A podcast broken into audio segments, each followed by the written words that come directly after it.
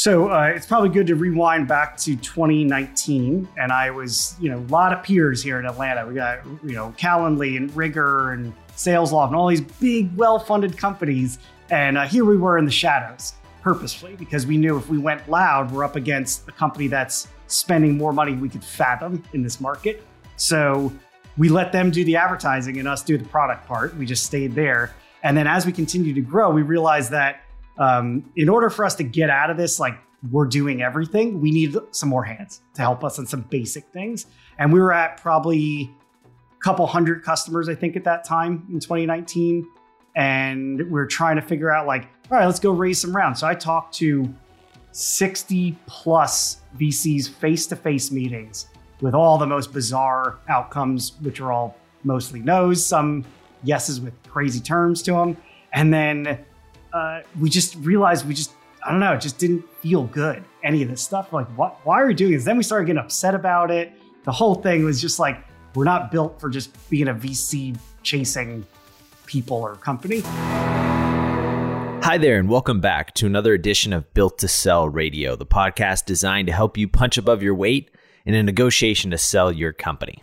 I'm the executive producer, Colin Morgan, and today on the show, John is joined by Nick Santora, who sold his cybersecurity awareness training company, Curricula, for $22 million. But before we get there, as you're going to hear from Nick in today's interview, he established a great relationship with the acquiring company Huntress, and in specific, their CFO. And during my research of today's episode, I found a wonderful video of the CFO explaining why they decided to buy Curricula and what that means for the future of their company. So I will share the link to that video in the show notes section, which can be found over at builttosell.com.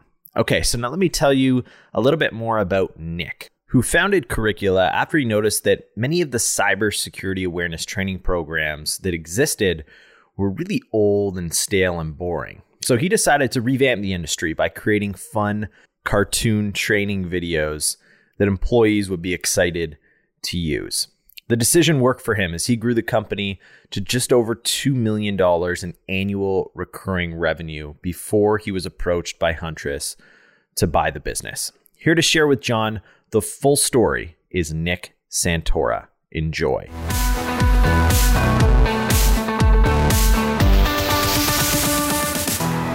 Nick Santora, welcome to Built to Sell Radio. Hi, John. Thanks for having me. Yeah, thank you. So, Curricula Tell us about this business. What did you guys do? We essentially teach companies and their employees how to not get hacked. So, at its simplest form, we made cartoons that employees watch. They learn from the cartoons and how to defend themselves. And we had some simulation stuff along the way to make it look and feel real. So cool. I'm assuming you came from the cybersecurity industry then? That's my background. Uh, yeah, I came from the critical infrastructure industry, so electrical utilities, protecting them mm. from cyber attacks for the government. Wow, that's heavy duty. So you took that learning and built some videos that employees was it focused exclusively on the energy sector or or could any company use the videos? Yeah, uh, so back in 2015, we started the company that the whole goal was focused on uh, critical infrastructure protection, cybersecurity awareness training, for North American Electric Reliability Corporation regulated entities. So it's like one of the worst like acronym filled types of ideas possible, but it's got a real marketing hook to it. yeah, totally ridiculous. So, uh, but it's essentially to help all of the utilities in North America are under a regulation from an agency called NERC, N-E-R-C, and they make sure that our lights stay on in this country. So I spent seven years there, moved to Atlanta from New Jersey with them, and uh, ultimately that's where the idea came from was out on an audit seeing the chaos. Awesome. And so the original vision was to target these critical infrastructure companies. Who's the we? Is is there did you have partners in the business or what was that like yes so there was four of us four founders uh, myself joe rucci daniel abruzzese and juan camarero so we all kind of i'd say like the avengers all, all had different backgrounds different specialties and different kind of techniques on how we all were able to be successful together. And had you guys split up the equity? Did you like did one person put in a bunch of money and then took the lion's share, or did you just do equal parts, or how did you how did you think that through? Yes. So um, the whole company was based off just my background for NERC contacts and NERC uh, regulated entities. So all of the knowledge was in in here. So basically, uh, I ran the company. I had the most equity. Uh, like I think at the time it was seventy something percent, and then the rest of the guys. I went down uh, many calculations across. If the company bombed out tomorrow, you know who would do this. I think there was an online calculator that also was playing into my like understanding of how to split equity up. Ultimately, was all about if I leave, it's over. Who's next in line? That's the most important for technology, which was Joe, our CTO. And then the list went down as uh, roles became, you know, uh, needed along the way. And that's kind of how I divided the equity from day one, at least. Yeah, it makes sense. And how did you finance the business in the early days? I put in uh, 60 grand to, to get, you know, out of my 401k. So I dumped everything I owned, uh, which was 401k basically, and then put 60,000 into there. Uh, Juan put in 50,000. So we started with 110 between the two of us. And that lasted, what, two years maybe? Two years, get us through the first few customers, got us through the, the, the hurt of what it's like to have a niche so tightly niched that you need to expand. And then uh, I went up selling my condo for the second all in to take that money, do an officer loan into the company to keep it alive, uh, keep the guys alive too. And then I went all in on a third time later on with a credit card story that I could tell you about later. Yeah. You're gambling, man. I love that. Oh, so yeah. you kicked in 60 grand out of your 401k, depleted that, and that enabled you to get uh, I guess the first kind of beta version of the videos up, or what did that what did that buy you? The first iteration.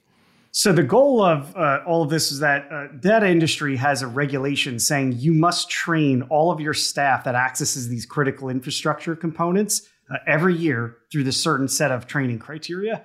Uh, no one knows the training criteria. Everyone pretends they do, so they all just talk the talk and don't really walk the walk. Uh, so myself, I was working at the regulator, so I helped with developing the laws and standards that the industry follows, and also taught the auditors and how to audit those standards and the basic principles across the country. So, what better person to do this sure. than there's only four of me in the world that exist, and I don't think everyone else is willing to start a business that you know I was half their age, pretty much, for everyone else that were my peers. Um, so yeah, that's how we kind of got it going and just focused on the utilities to solve that one very specific problem. And as a NERC employee, did you have to sign something saying, you know, you wouldn't, I mean, big companies make you sign a non compete. You weren't competing with NERC because they're a regulator as opposed to a training company. But I guess you were taking some of the proprietary knowledge you learned at NERC and you were like, was, was there any, like, did you have to stick handle around, hey, I'm going to leave, take some of what I learned and like now kind of commercially apply it in a commercial way, like to make money. Did did you have to sort of stick handle around NERC to do that, or how did that? Do you know what I'm asking? Yes, uh, yes, and am I allowed to? I, I, if I curse on here, can we bleep it out? yeah, yeah. You probably won't even bleep it out. So yes, right. go for it. Uh, yeah, so we ate a little bit of shit at the beginning there for, through through NERC, and it was not for any anything we did wrong. So I was very conscious that I cannot build this while working at the agency. Clear conflict of interest. So uh, I quit. We spun up a website that weekend and said, we're going to build this thing because mentally I knew what to do. We just didn't have anything. And then we got a cease and desist like right away from them saying, like, you can't use our name anywhere on your website. It's like, absolutely, I can. So if you want to go after me, go after the hundreds of other people that are using your name, thousands. And I think it was just because I was so close to the sure, you know, thing. And then on the way out, I think everyone was like cheering for, like, you know, for the most part, people were pretty happy. There was a couple sour grapes that clearly didn't understand our position that NERC is in in the regulatory industry. And they're like, I, I can't believe you're leaving to do this instead of doing it here, man. I'm like, you realize we're the regulator, right? And we can't, it's like the IRS doing your taxes for you. Yeah, and they're like, that. and, and just like it was so clear the disconnect between a lot of the management and i'm like that this is why this is why i think the industry needs help because everyone's pretending that they're talking the talk and no one actually knows what's going on. So I wanted to help. Got it. So you you go all in the first time. What was the reaction to the beta version? It sounds like you needed more money, so I'm guessing it wasn't like you had a floodgate of customers. Like, what was the first reaction you got? The, so the first product was yeah, just a training course essentially. It was training materials that ran on our platform, our learning platform. And at its base, that's all it was. It covered these major components to teach people about cybersecurity in a very fun and actually engaging way. And, you know, the whole first year from March of 2015 is when we started, uh, all the way through that year. Like, what if we build all this and no one buys it from us? Like, that would be so sad and miserable for all of us. And I was like, nah, they're going to do it. So our first sale came in November and we sold, uh, it was a company up in Canada. And it's a crazy story because the guy just said, listen, I'm not a negotiator. He's like, what does this thing cost? You know, we love it. We think what you're doing is great. We know clearly you have the expertise. Let's do it. So like, oh yeah, it's like 25 grand for the year or something like that. And they're like, great. Like we'll take two years worth of it and we'll pay up front. To this day, we have never been paid up front for two years. I don't know why they even did it, but that helped us so much to have that extra padding in the first contract. I bet charging up front, gotta love it. Sounds sounds like they had to, a tax bill to pay, and they're like, you know what, we got to bring down our, our, taxes here. But but it got even better because then at the end of that call, right before I was about to hang up, I go, "Hey, listen, uh, I forgot his name, but I was like, listen, man, uh, you know, we we have this core product, but you also have to do this security awareness thing for compliance. That's every single quarter you have to put something up that's new. What do you do for that?" And they're like, oh, you know, just everyone just kind of like whatever their way. I was like, well, we have something. Would you like to buy that from us too? We'll do it automatically for you. It's like, oh yeah, how much does that cost? Like seventy five hundred bucks a year. He's like, two years. It'll take two years that too. I'm like awesome. So I hang up the phone. I was like, fuck yeah, this is crazy. You just got like seventy grand as our first contract. This is crazy. And then reality set in that we didn't finish the first product, and the second one I essentially just invented in real time on the phone.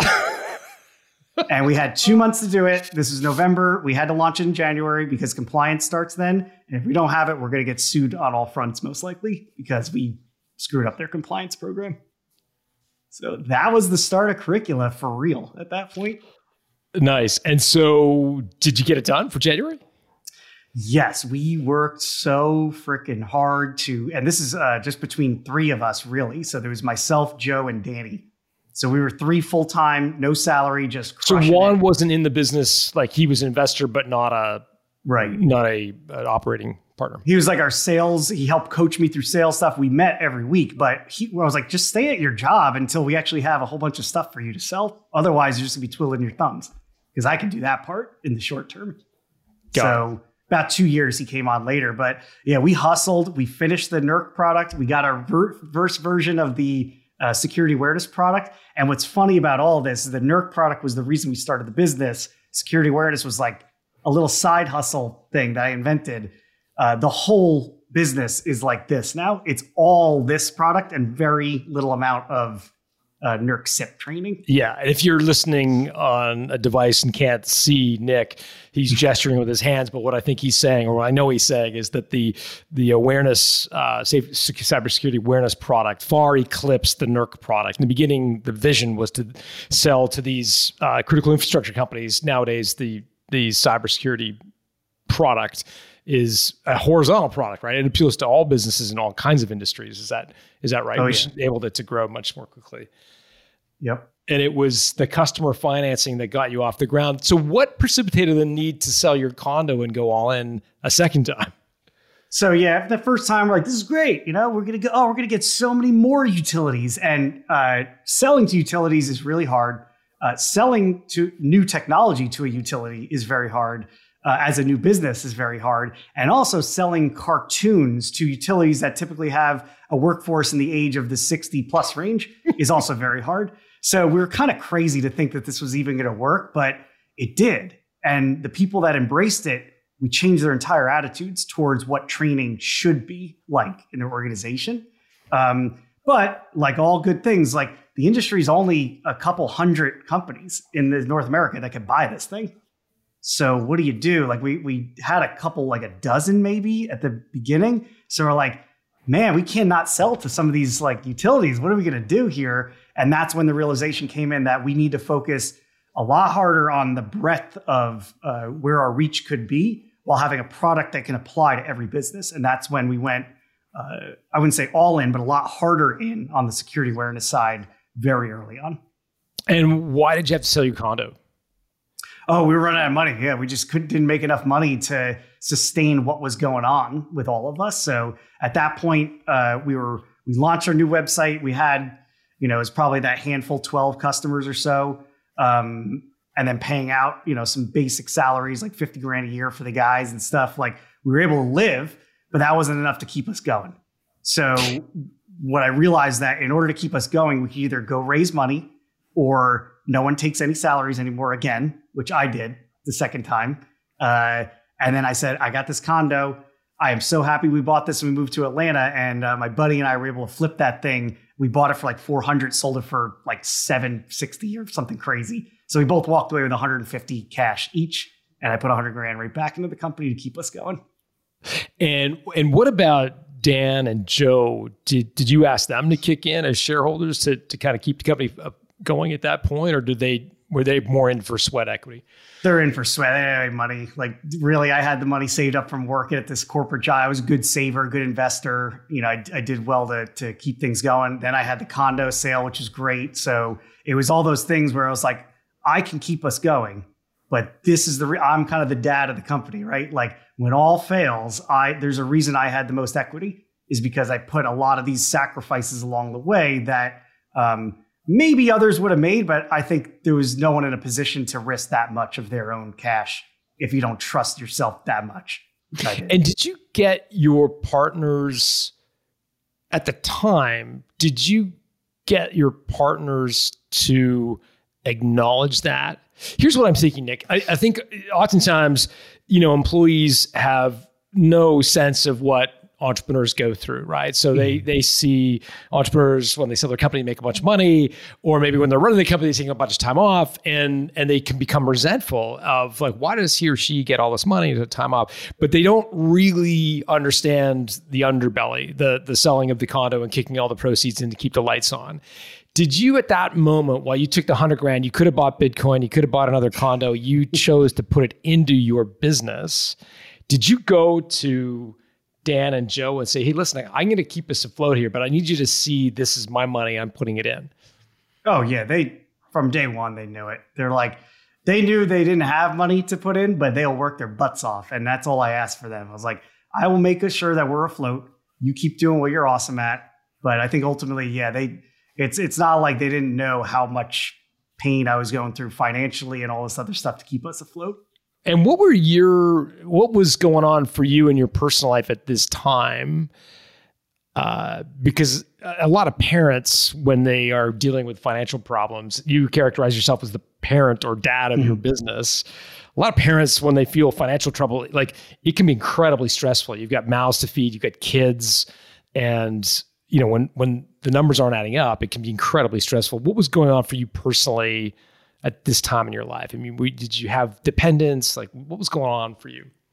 Uh, yeah, I wasn't uh, married, no girlfriend at the time. We split up. My girlfriend back then um, to focus on this. Uh, took care of my mom. I still take care of my mom, so that was financially pretty stressful because like I don't have any money.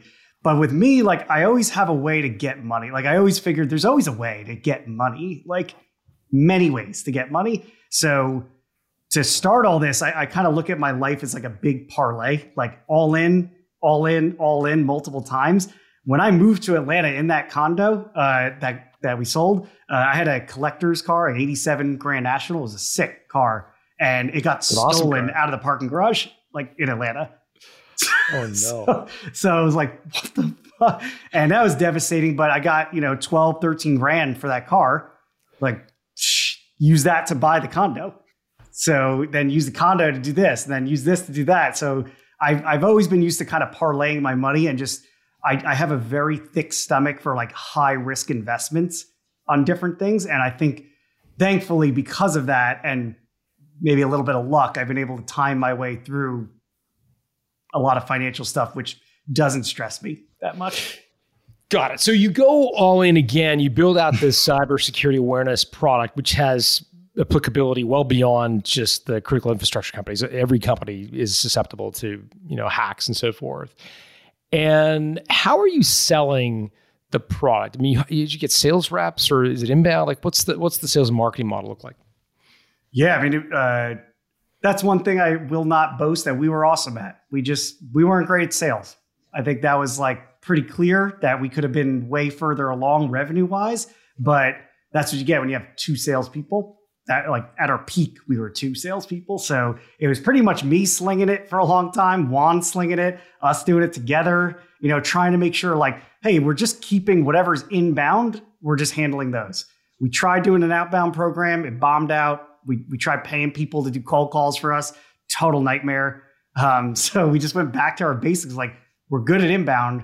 Our website is so relatable to the people that are looking to buy. We got to get them there.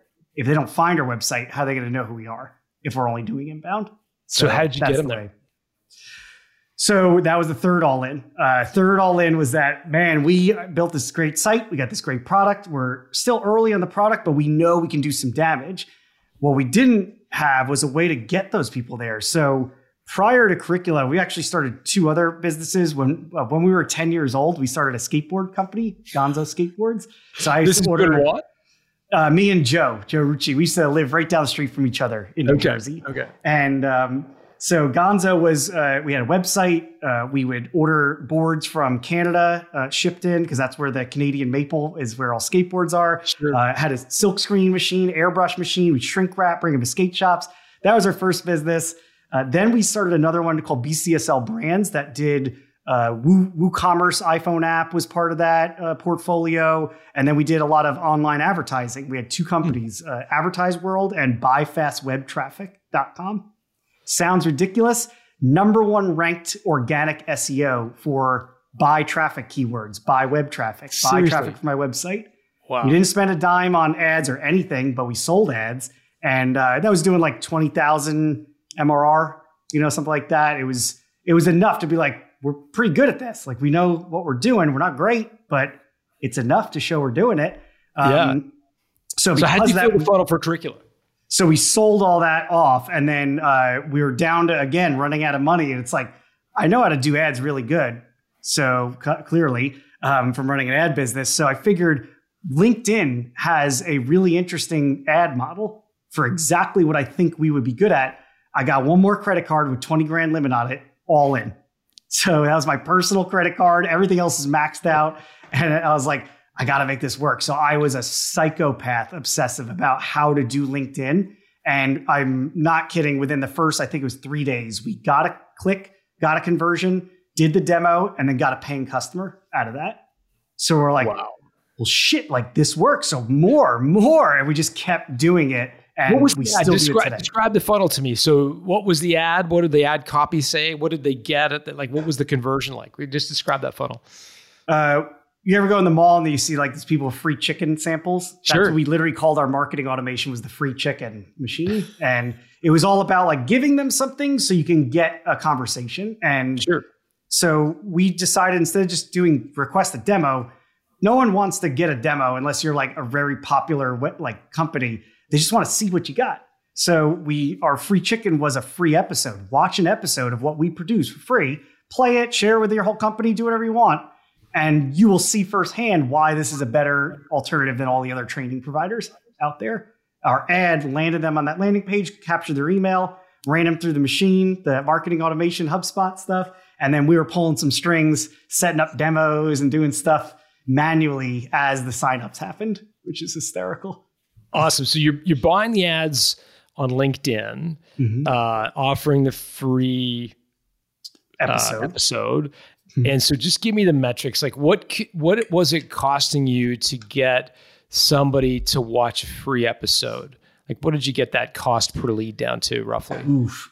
I mean, I remember them being somewhere in like eleven dollars per click. We were getting them down because we were doing really good with the efficiency on those uh, ads, like a one percent click through rate, which is absurd.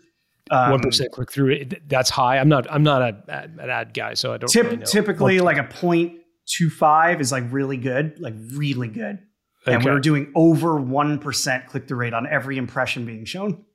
Wow. Okay. pretty So that's ridiculous. that's an ad that's working well. So you're getting one percent click through rate on impressions. They and and so that's cost, costing you about eleven bucks to to run a free episode. And then what? How many people did you have to put in the top of the funnel in order to get one convert to paid?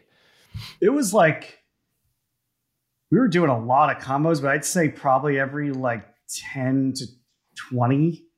Got If I were to take you- a guess, like maybe 20. Every 20 people coming in, we're getting someone to buy out of that. Okay. Okay. Yeah. So you're you're like at that rate, it's like a couple hundred bucks per customer.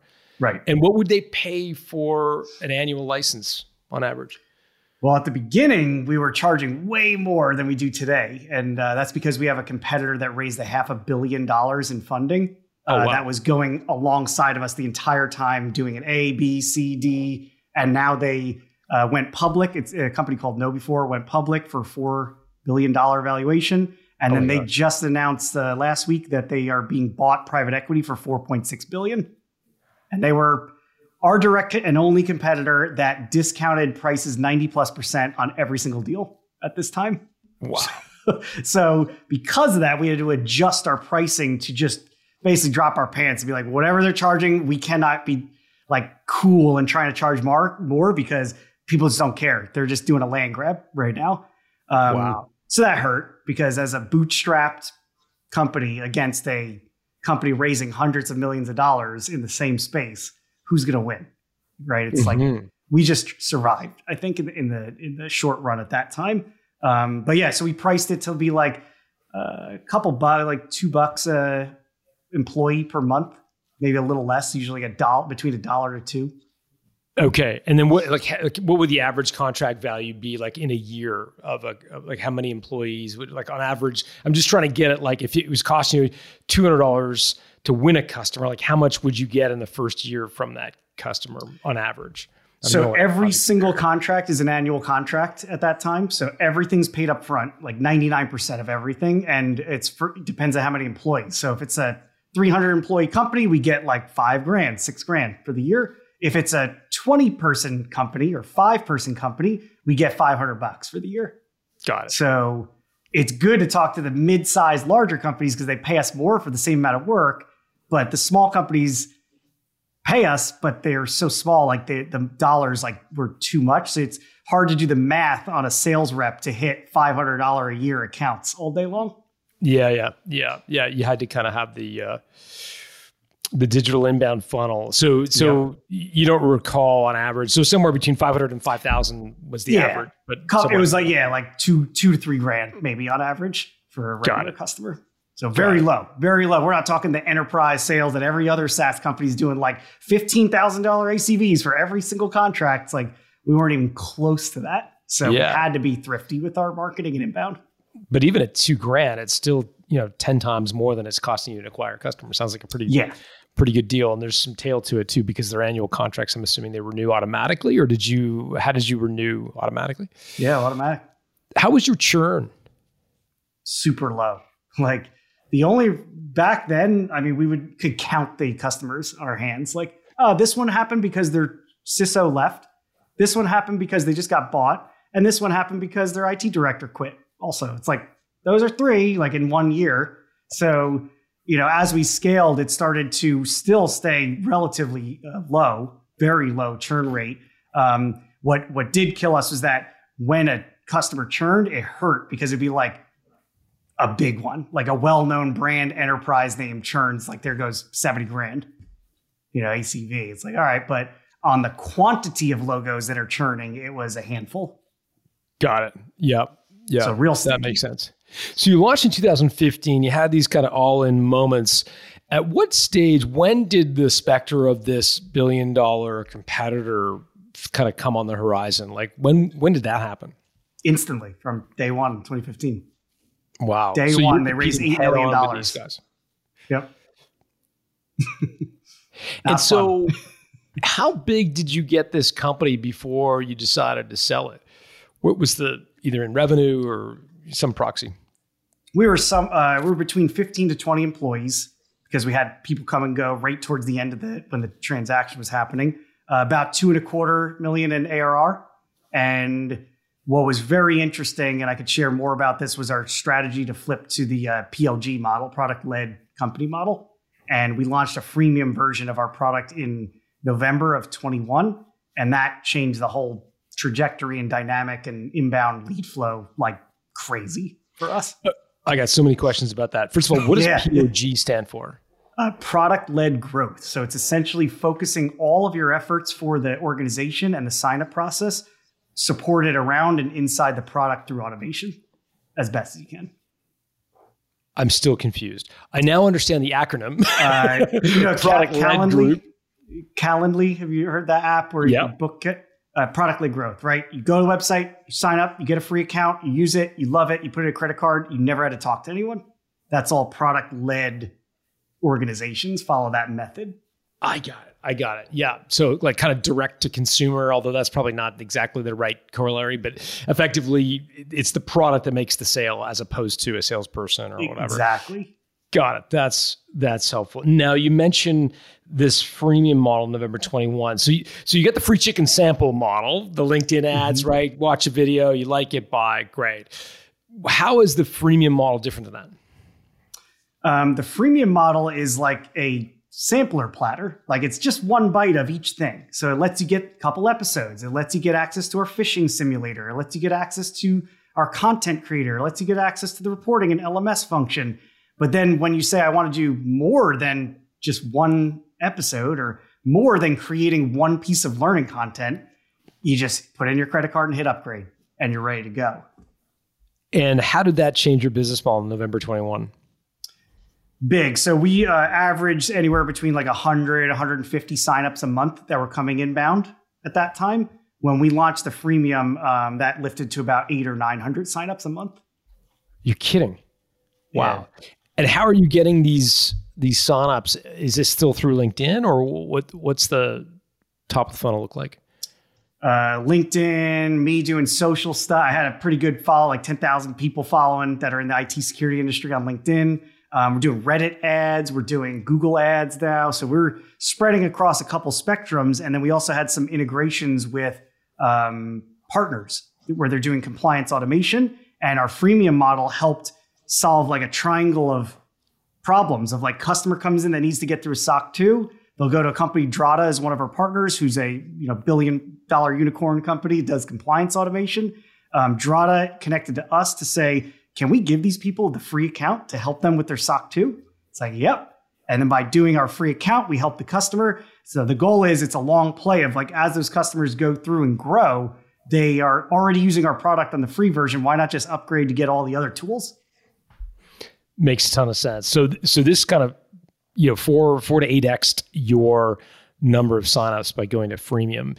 What Huge. was the what was the the economics of turning off the, the, you know the paywall at the very beginning because freemium is great but you do give up some people that would have bought at the end of the trial at the end of watching the one free chicken sample video. Right. How did did you ever look at the economics of that and whether it was worth taking that many more free signups to give I, up on some of the yeah go ahead. I bet you if we had just a ton of salespeople we would have done it different. But we were really in a mindset of like, how do we do this as automated as we possibly can, knowing it's not going to make us the most money? Because we just can't, with the amount of people we had, zero sales reps, how do we do this? And by the time we sold the company, we had two sales reps. That was the maximum we've had. So what we realized, like, how can we automate some of those things from the buying process that, yeah, we might have people stuck on the free tier for a year, two years, maybe, I don't know. But what we're doing is we're taking them away from them going to any other competitor. They're in our platform, they're using it because if dang, if they can't use it for free, they're not going to pay for it. So if you get them to, to use it, see it, feel it for themselves, no one needs to actually sell anything to them. And that is truly what happened is that we were building a big pipeline with a huge flywheel behind it. How did you get them to use it? Um, a series of activation emails. So, well, we realized that when you go into the app, there's a couple things to set up, like go watch an episode for yourself to see if you like it, uh, add, add additional managers, add in all your employees in here. launch the assignment and do like whatever the steps that we laid out is like five or six steps. Those were right front and center as soon as you logged into the app. But we had to get you into the app and we had to remind you to get in the app. So as part of our marketing automation, we did a very slick job of this. I, I know this to Juan. He, he made the food court, it's called. And it's just a sick marketing automation that looked at all these different stages that were happening, made a, a special trigger to the app talking back to HubSpot and said if they didn't launch an assignment, we made like special attributes. If they didn't launch an assignment, that means they didn't use it. Trigger a, another email talking about assignments. So we kind of just built this really personalized workflow that when we turned that on, it was like 30 plus emails that just got fully automated in the conversation as they continued to achieve steps along the way. And that helped with activation a lot. We, we went from like 10 to 20% activation to well over 50% activation for free accounts. Wow. That's incredible. And it was literally just this this 30 email sequence workflow that you were relying on. Did the That's workflow it. have videos in it or was it just text? It had some videos, images of our stuff, like, you know, but it had like a welcome video. We recorded how to's and stuff. So it was all it was trying to do was being like an activation specialist, where it was basically the the computer was trying to help guide buyers through their setup journey. Sometimes they don't make it through, and sometimes for good reason. It's like a large company that says, I want to buy the big enterprise plan, I want a demo. And it's like, oh, okay. Then we didn't ignore those people. We would just get on the phone and talk to them. And I want to understand how this activation sequence ran. So let's say they've they've got to do task A to in the in the in the next step of the food court. You send them an email to go do task A. Two things happen. One, they do it. Two, they ignore it. If they do it, I'm assuming they then go on to task B. What did you do if they ignored it? Did they stay at basically? Did you declare bankruptcy on that customer, or did they get another email to to another attempt to, to to get them to do task A, or did you flip to task B? Several more attempts on task A. Like it still looks like you didn't uh, get your learners synced. Are you having trouble? How about this article? Like we we did multiple attempts, and then even when that failed, we would still move them through the chain because sometimes they just might not have been in the right state of mind to set that up. And then if you hit them again and not not give up on them, they would activate because the you know, oh, I, I never did watch an episode yet. Let me go in and watch that right now. And then they'd knock out all their other stuff. Got it.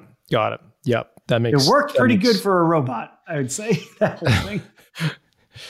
well, 10 to 50% activation sounds like a pretty good uh, hit rate. So by the time you sold, you were at two and a quarter million in annual recurring revenue. Mm-hmm and and and that still seems fairly early you're five or six years into your journey you know, a lot of a lot of people are, you know, their foot's on the gas. They're thinking, you know, they're going to keep keep this business forever. Was there like a straw that broke the camel's back that made you think, oh, maybe now is the time to sell? Or was some sort of triggering event?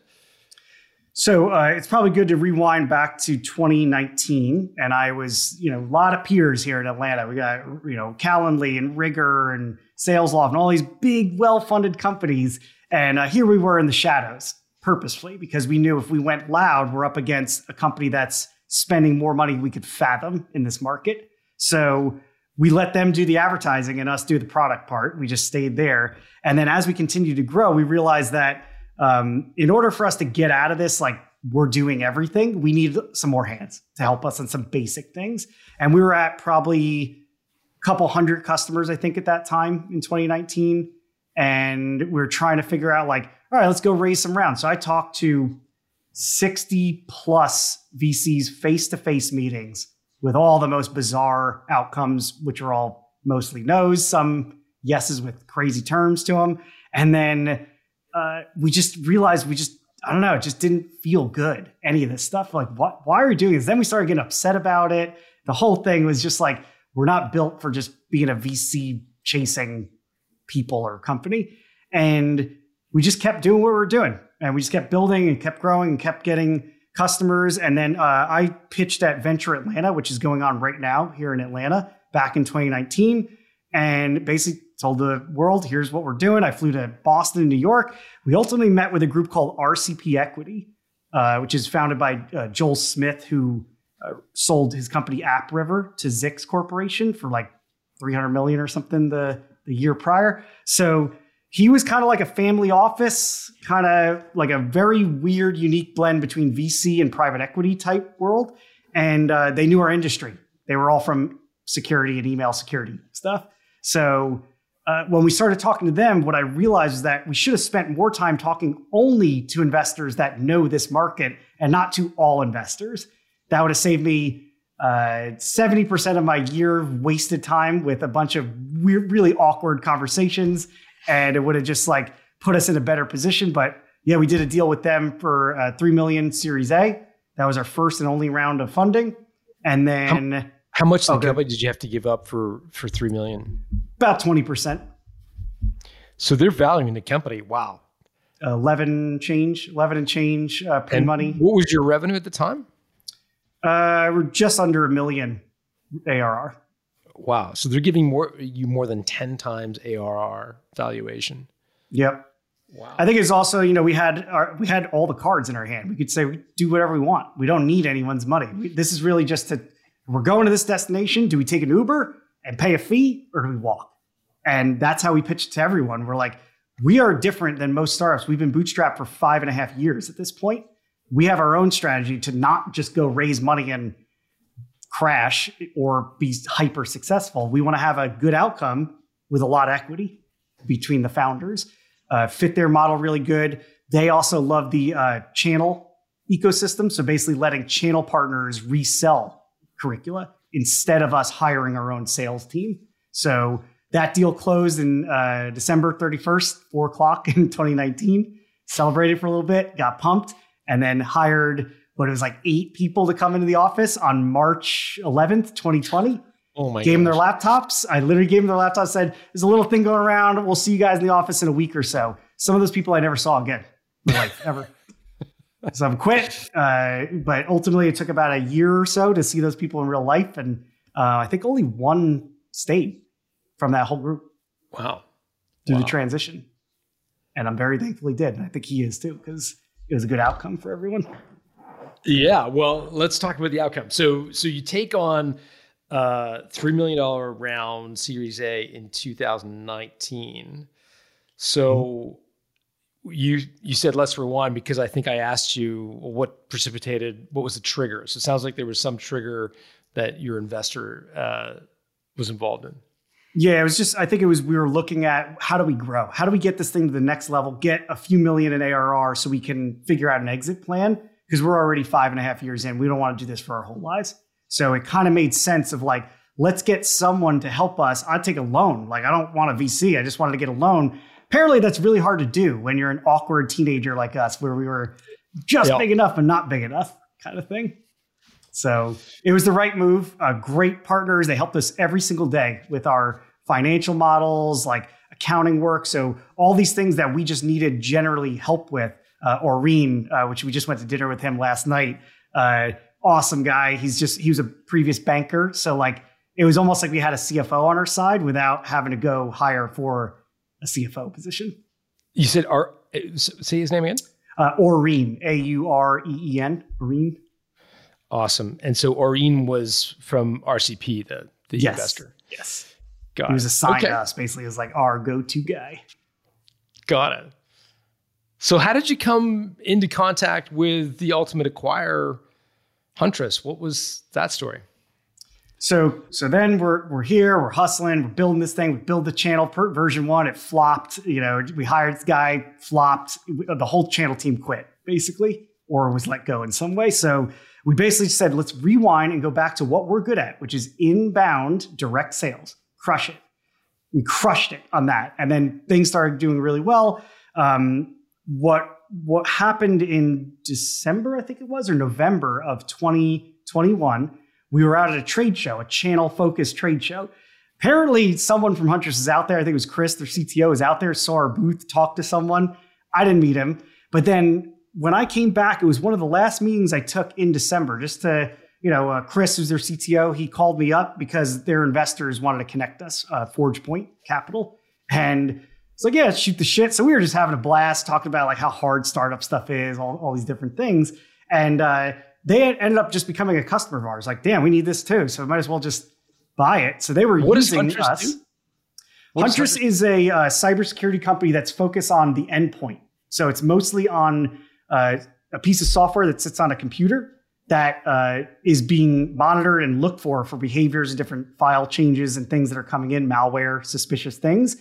That software talks back to home base, the Huntress HQ app, and there's threat analysts looking at like real things and updating stuff in real time. Essentially, the goal is they can find a piece of bad shit on your network or computers and kill it before it kills you. Got it. So they're in the cyberspace, in a Yeah. different different part of the business, but in the same industry. Got it. Okay, Right. that's helpful. Very complementary to very detective control, and we're kind of the preventative control. So, um, so we so we're talking about this stuff. We meet in December. They become a customer. January comes, and I'm on the phone with uh, Scott and Lauren. Lauren is our VP of marketing. Uh, she left right before the transaction to go over to our partners at Coalition Cyber Insurance, and then Scott left uh, to change career paths on stuff he wanted to do more. But anyway, we get in the call with Kyle, CEO, and Chris, and they're just like, "Hey, listen, man, we want to buy you." straight up. like, and I'm like laughing. I was like, oh man, it's not the greatest thing to say in front of like these two people, which eventually quit. I don't know because they out of fear or whatever it was. Um, but in my head, I'm like, get in line because we were already talking to people uh, from November the prior year, uh, strategic buyers. So I already had several meetings with CEOs and executives of these strategics. So I was like, oh, well, I guess something happened where energy of the world just said, all these strategics are ready to buy. And like, look who's on the market that's not $100 million. Us. Like, we're one of the few that were left. And we had a clean cap table, not a lot going on on that side, and relatively inexpensive compared to our peers. And uh, so we just kept the convos going with everyone. And ultimately, it came down to a gut feeling of, of like, what is the right home for myself, for curricula, and where my legacy will live on this business? And I just didn't see that with some of the other buyers. Like they probably were going to offer us more money on some things and like different perks and stuff. But it's like ultimately, I think the long play on this will be more beneficial than if we took more money in the short term from any other buyer. So I want to get into the into the long play and the structure of the deal, but I'd love to just know you thought get in line when Chris and Kyle said, "Yeah, Mhm. we want to buy you." What did you actually say? What were the words that came out of your mouth at that point? I, I literally think I said something like that, like, "Hey, there's other people looking at us," and I think it was about like a month later we did a follow up. I didn't say a word. Like, "That's cool. I'm just soaking it up," because they were, you know, not a lot of pressure. Like, we're gonna buy or build someone, and we're already talking to these people, so you let us know. So like, okay, so we're exploring all these other opportunities, and then about a month later we met up, and and like, so you know, how you thinking about things? Like, well. Uh, you guys know that you're not the only people that are looking at us right now. And I think that put a little bit of urgency across everyone of like, I can't do this back and forth with every company. So we put a deadline. We're going to make a decision by, I think it was May or June. You're welcome to put in your, your hat in the ring to, to do this because we like, genuinely, we like them. They're a startup. We thought they're fun, great group of guys, similar core values, similar, like looking into a mirror, it felt like. Um, so yeah, I think I did say something like, get in line or like there are other people in line like i'm letting you know that there's more people involved it's not just one-on-one here And and what information did you share with the potential acquirers, Huntress, and also the others that you were talking to? Uh, I mean, did you put together a CIM, a confidential information memorandum, or some, like some sort of summary of your basic numbers, revenue, ARR, that kind of stuff?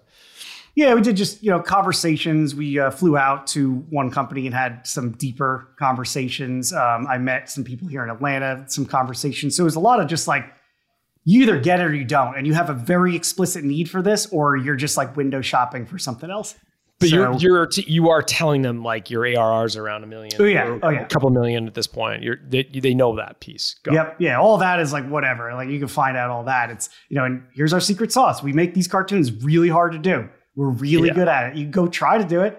Our competitor has billions of dollars. They can't do it. They're trying to figure it out. They're clunky as crap. So that was kind of our strong foot of like, we know what we have. We held on to it this long for a reason.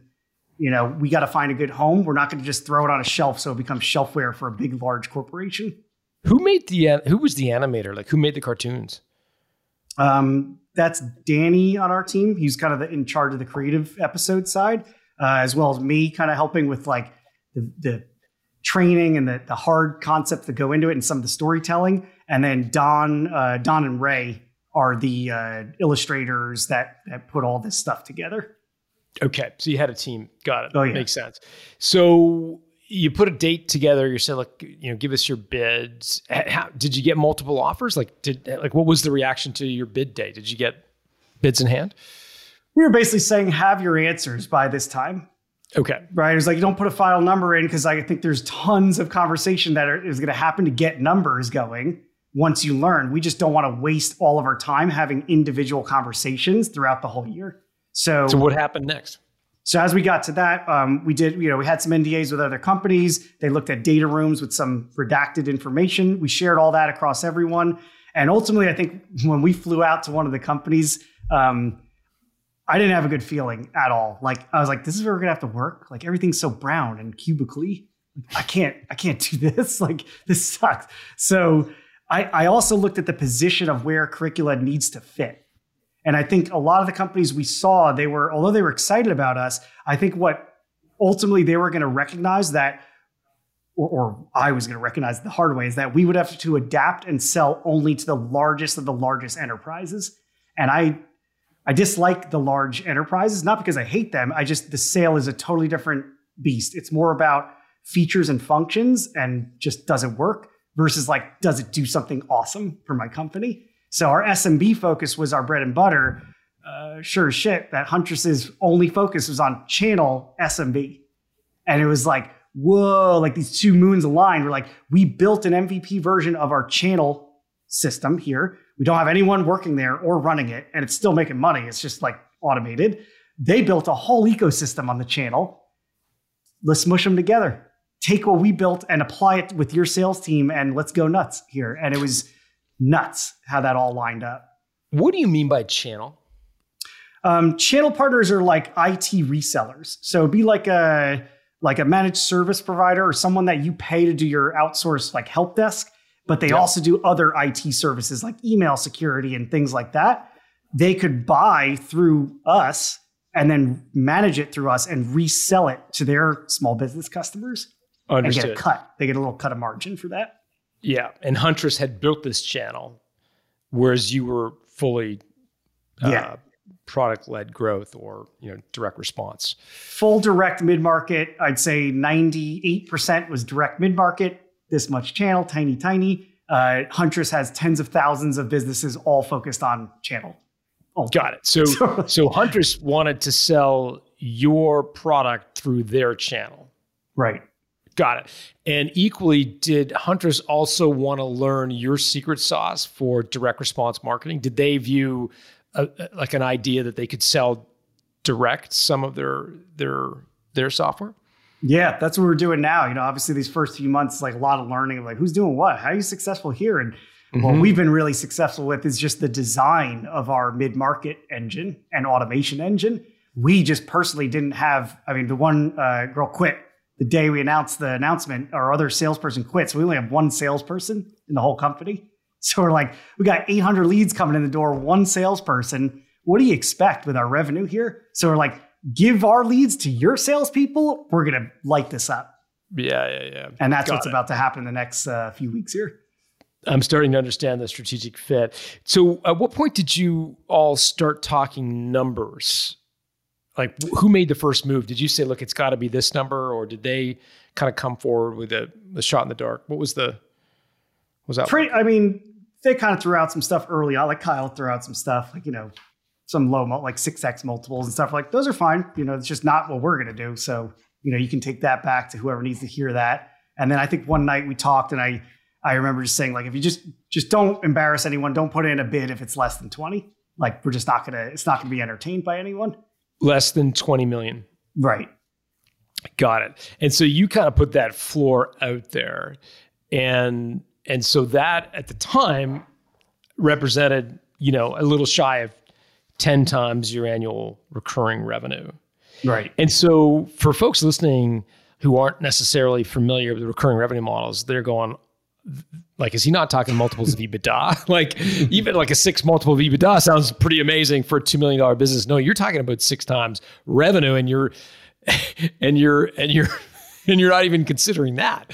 So, like, help me understand that. So, like, where are you getting your numbers from to suggest that a six times ARR multiple is not good enough is not even worth considering. Like what, what are you like what are you looking at in the way of benchmarks that would make you kind of turn your nose up at that kind of offer?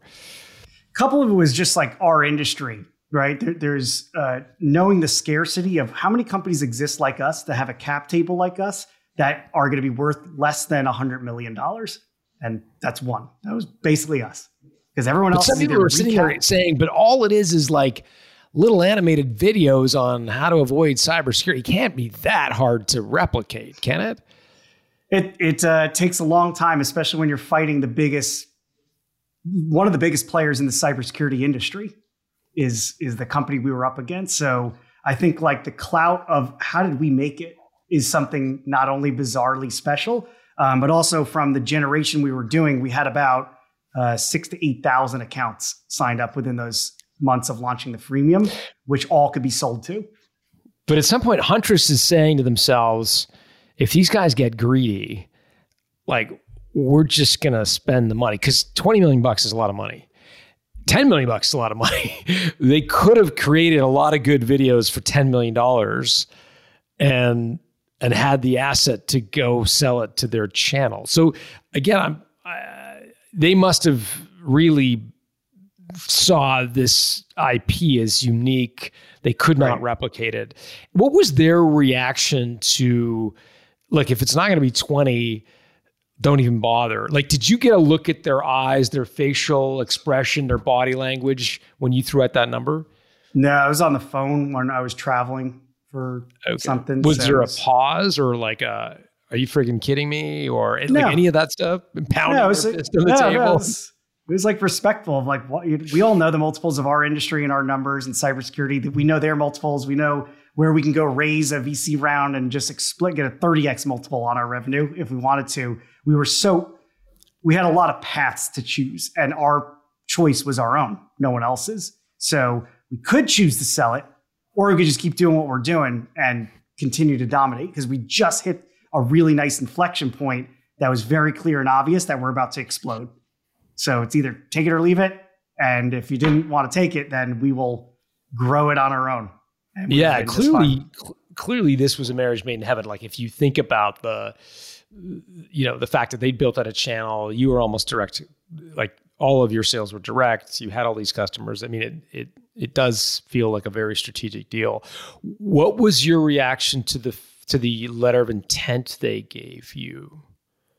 It was good. We did a little negotiating on some stuff back and forth on there. Um, we uh, rep and warranty insurance was kind of a clumsy one because the deal size is so small for that that it like I wish we could have done that instead of holding money in escrow and stuff. But is what it is. You know, it's uh, you know we got through that part and then relatively painless on some of that stuff at least.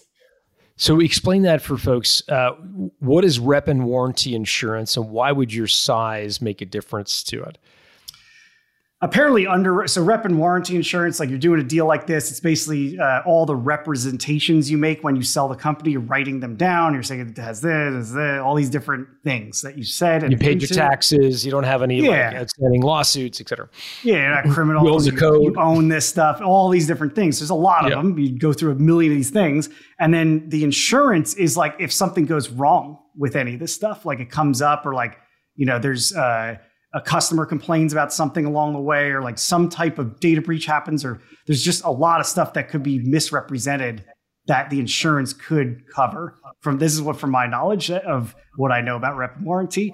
Um, so instead of two options to take there is one take the uh, take the deal size and go out to market and say i need rep and warranty insurance for a $22 million deal on this. Here's the circumstances blah blah blah. Who's ready to underwrite it like 100 to 200 grand to underwrite that. It'd be an 18 month uh, policy. Once you're past those 18 months, then you're out of your warranty essentially. And then the, you basically just coughed up the 100, 200 grand collectively. The alternative, which we chose because we couldn't find anyone to underwrite the rep and warranty because it's so small, apparently, the whole deal. Um, usually it's in the you know 50 plus range is when it starts getting interesting for someone to underwrite.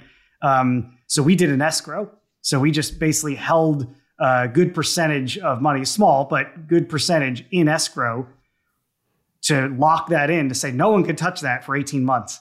And then if something, you know, goes wrong with the rep and warranty or whatever it is, we got a couple little cascading things. That money is the pool that we're using to kind of like budget for an insurance claim of some sort. After 18 months, that escrow gets released to everyone.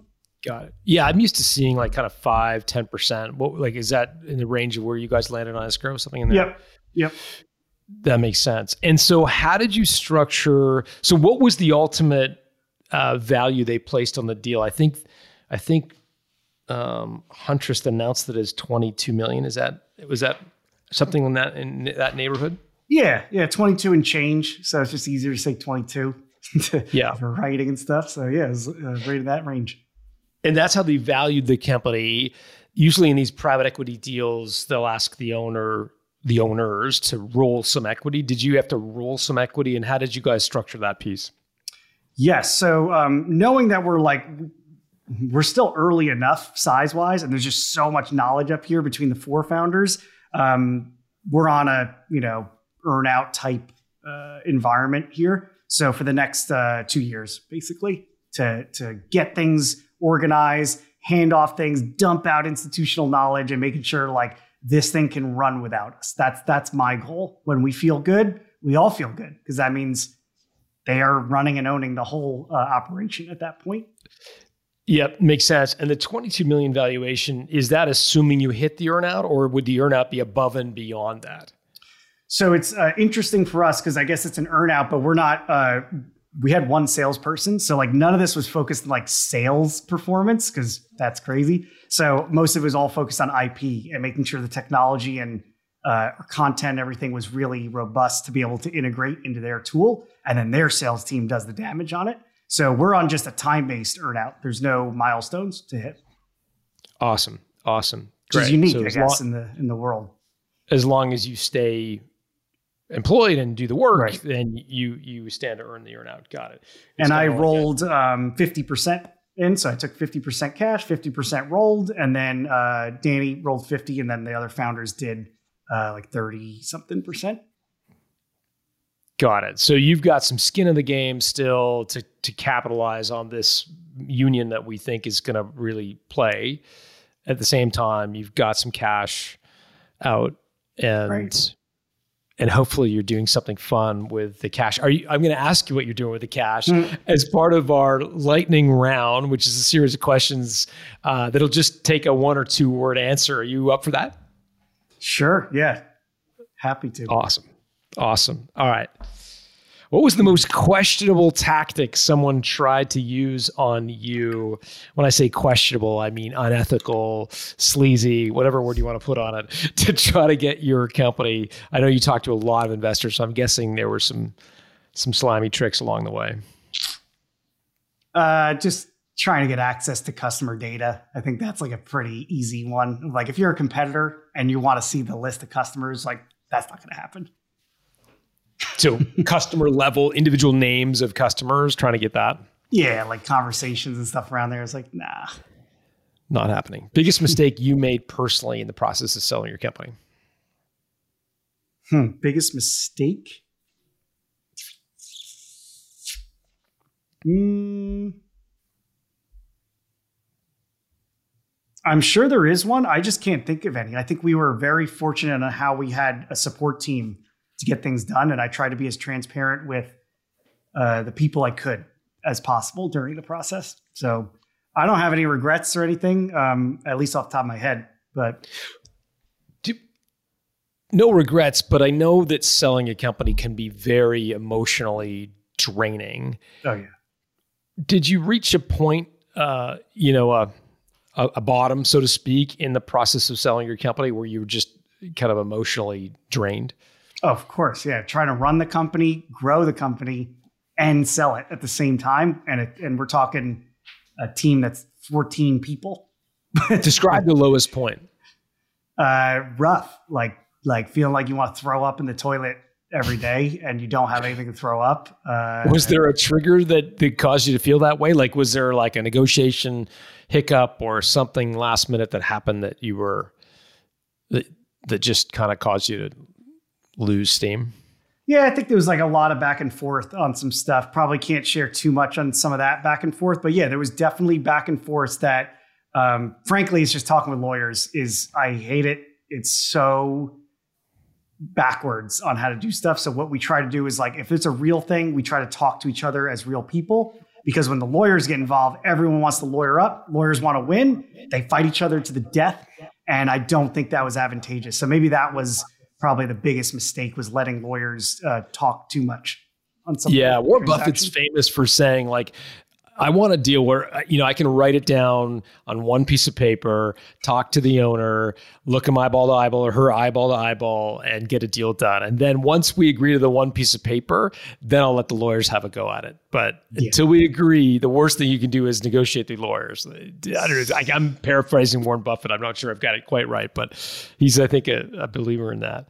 And they helped a lot. It's just like some of these things. They're just like you're just trying to win it to win it at this point. Like come on, let's skip past this stuff. Why are we arguing over this? Yeah. Yeah. Did you ever reach a point in arguing where you, you felt like, well, maybe this deal is going to blow up? No, I wasn't really there. It was just like, why are we arguing? You know, and I think it's more of like, let me just talk about what's going on, the real reason of what's going on, versus letting a lawyer protect the reason of why we're saying what we're saying. And I think that worked wonders to just be like real, like and vulnerable. Like this is what's happening. I'm just telling you. This is, I'm not a lawyer. I don't even know how to talk how they're talking right now, but I'm trying to tell you the truth and not just like a cover up lawyer process on how to get to that truth. Yeah. What was the highest point emotionally that you reached along the sale process, the sale journey?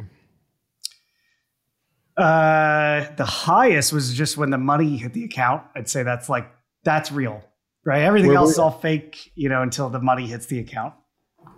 Where were you?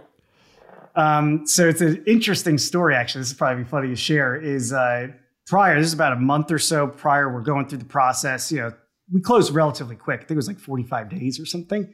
Um, so I asked, I was like, hey, when we close, like, I'd like to take my guys out on like a trip to, to, you know, hang out and like just disconnect for a week on all this chaos. Cool, cool. I planned it to be like three, four weeks out from an estimated close date. Uh, we wound up closing that Friday before the trip. and we missed the cutoff at six o'clock for the wires by three minutes or something. So we're leaving on Monday to fly to the Bahamas. Uh, I've maxed out my credit card. I don't even have money on my credit cards to go on this trip with these guys. and we go there, and I was like, man, there's uh, we're not seeing like and the money hit the account. It's like, this is so stupid. I was like, why did I do this? And then we're at the airport. I'm looking before we even fly. There's no money in the account. This is like 11 o'clock on a Monday after the close. I'm like, this is so ridiculous. So I was about to write an email to CFO, but like we, we talked a lot during this, like, what is going on? But I held it. We fly, we land, open up the roaming, and then like both of our wives are like, money hit the account. We're like, yeah, what a trip uh-huh. Let's go win some money. And we won some money down there too, which is nice. That's awesome. That's awesome. Yeah, but Talk about close. timing. Way That's, too close. It was so silly. That's amazing. Good for you.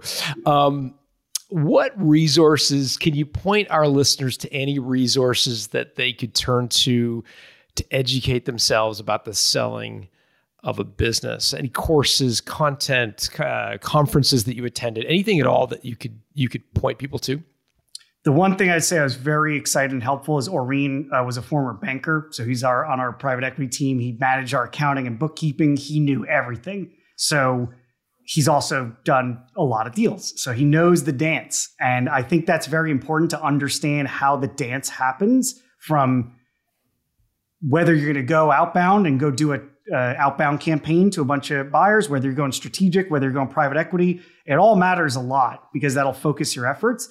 Um, thank goodness we had Irene because he basically kind of kept the dance going for us, helped with all the diligence and paperwork along the way, which we were pretty organized in the first place.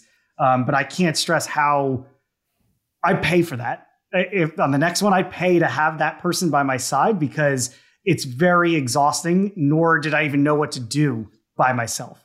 So I don't know if that's advice. I just say that's a real thing. Other than that, I just talk to a million different people, startup founders, uh, listen to podcasts. Uh, another good one is um, Greg Head's got the Practical Founders podcast.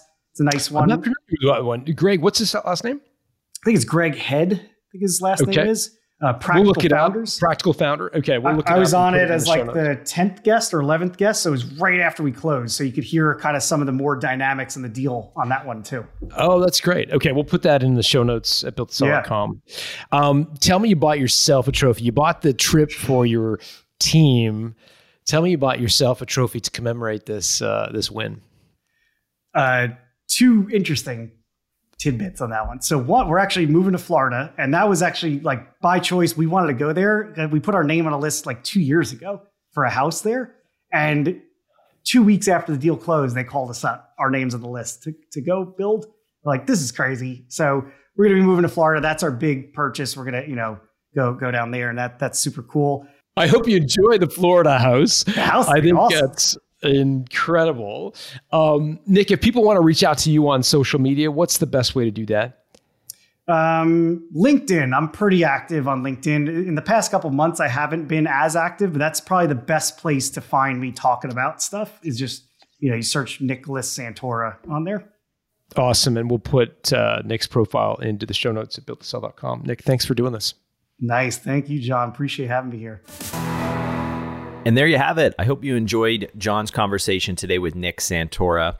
If you did, then be sure you're subscribed to the podcast. If you love today's episode, then I would encourage you to share this out with a friend or colleague who you feel like would be truly impacted by today's conversation. For show notes, including links to everything referenced in today's episode, including the video I mentioned in the intro, you can visit the show notes page, which can be found over at builttosell.com. If you know someone who would be a great guest right here on Built to Sell Radio, you can actually nominate them by heading over to builttosell.com slash nominate, where there you can nominate yourself or someone else to be a guest right here on the podcast with John. Special thanks to Dennis Labataglia for handling the audio engineering, and thank you to our community of certified value builders who help us bring our message to you. Our advisor community are experts in helping you build the value of your company. To get in touch with an advisor or learn how to become one yourself, head over to valuebuilder.com. I'm Colin Morgan. Talk to you again next week.